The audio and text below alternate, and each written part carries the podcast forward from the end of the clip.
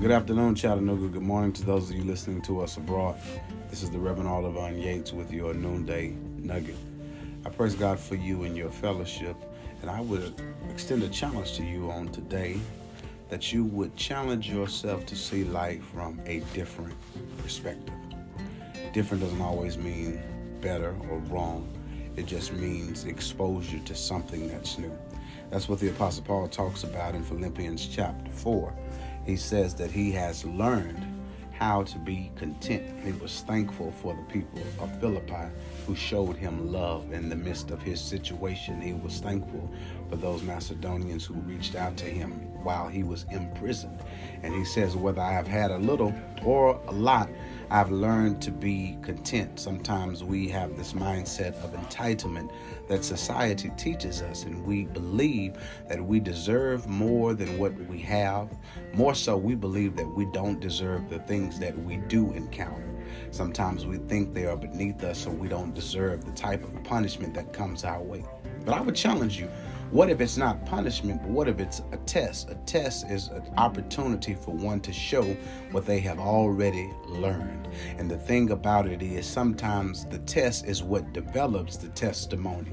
Paul says, whether I have a little or a lot, I can be content. He goes on to suggest that the secret of being content is knowing that through Christ I can do all things. Does not necessarily make you a superhero and imperviable to uh, circumstances. Matter of fact, because God's grace exists, circumstances will. However, you'll understand throughout whatever circumstance that comes my way, I can do everything because I have learned how to be content. Because in my contentment, I've learned that God's grace is sufficient enough to give me strength.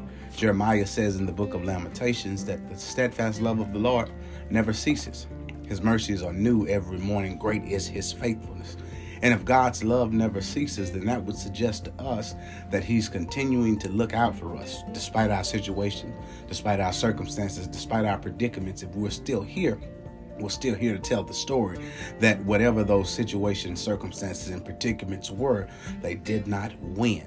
And I would suggest you to change that perspective to understand that I'm making it. I've made it out and I will make it out all right because God's grace gives me strength. And if it increases and never ceases every single day, the least we can do is say thank you. Don't limit God to the God of your mind, trying to tell him how to do his job. Just be appreciative that even in spite of the test, he did not forget about you and he will develop you into a testimony because his steadfast love never ceases. That's what Paul says. This grace uh, that comes from God is able to give me contentment regardless of my situations. It's able to give me peace regardless of my situations, whether I am abased or abound, a little or a lot. The secret I have learned is that in my satisfaction with Jesus, I can have all strength that can allow me to do all things. I'm done, but the senior saints of yesteryear would testify I'm satisfied with Jesus in my soul. You can't make me doubt him because I know too much about him. I am satisfied with Jesus. I leave this with you for your perspective challenge on today.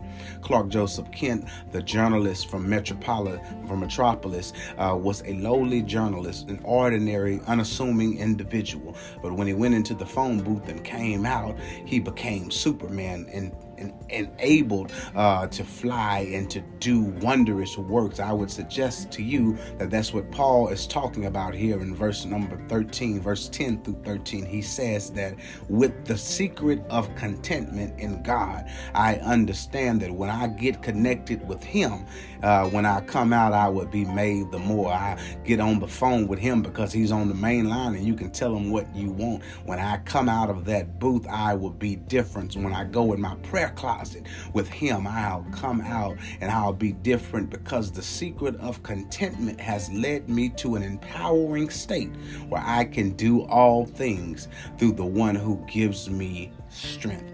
Be blessed, Chattanooga, and remember, you're on the mind of God.